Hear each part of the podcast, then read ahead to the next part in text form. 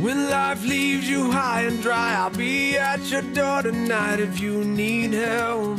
If you need help, I'll shut down the city lights. I'll lie, cheat, I'll beg and bribe to make you well, to make you well. When enemies are at your door, I'll carry you away from more if you need help. If you need help, your hope dangling by a string, I'll share in your suffering. The Street Friend. As time kept moving as it usually does, I was traveling with my friends. I was totally zoned out from the truth, reality. When I came back to town, I realized how real life seemed without the so called thing, reality. It includes responsibilities, commitments, job, rent, etc. etc. My friends had left town, gone to places in a quest for career.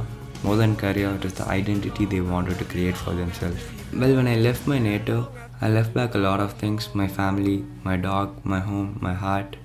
But then the only thing that kept me motivated was passion. Passion towards making people apprehend through my stories, movies, through my blogs, or anything that will help me make people feel better about themselves. Basically, I was on the search for my identity too.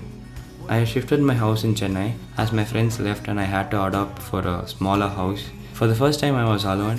Well, this is a part which everyone should try staying alone for some time, which makes you more stable than you can think. It makes you think deep, you start learning things about yourself that you never knew you had it in you. I shifted my house and my fondness for dogs made me meet Foxy. He's black, sharp eyes, kind, friendly. The first day I came out of my new house, Foxy was there outside the door looking at me. I tried going next to it to pat it, but it took off. Well, it's a street dog, so you know how some people would have treated it. It took me quite some time and some biscuits too to make Foxy gain trust in me. I used to feed just my leftover food and biscuits every day.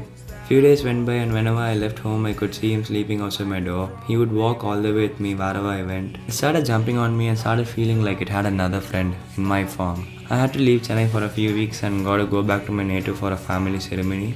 That day I was sitting down with Foxy outside my door, talking to it, hoping it would understand.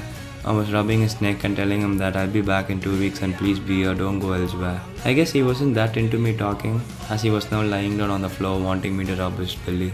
As I was doing all this, I started realizing how this could all be the first time in Foxy's life. The talking, the massage, the food, and a friend. I looked at his eyes and I could see my dog. He had the same look, I trust you kind of look. Now I started thinking about what he would feel after I left tonight. What will he think when he doesn't see me open the door next day? Will he miss his biscuits? Miss walking with me? What would be the explanation he would give himself for me not turning up? Will he think I abandoned him? Will he be sad? I told him I'll be back, but what if he didn't understand? Who would tell him that he's going to be alright and his friend is going to be back? I'll be back and he will jump on me again without asking for an explanation where I was all these days. After all, I am his only friend. I know how silly all this sounds, but then when you are alone, there is a deep kind of sensation within you. You start bonding with meaning. I realized how we are all moving fast and all that, but then we have been ignoring the small things in life. We think big, forgetting small happiness. The very little time I spent with Foxy has left me so many memories and compassion. This is just not for animals, it is the same in case of humans too. There are people who give us so much love and care, and yet we don't realize how important they are to us. Valuing it when it's there is better than feeling lost when it's not there. Like how vehicles need fuel to run, I believe humans need love and other emotions to progress in life. So, for a note, at last I took Foxy with me to Coimbatore. Now Foxy's there with me in my farm. So it was an happy ending after all. We couldn't be separated. Anyways, this is Srimanadit signing off. Bye bye.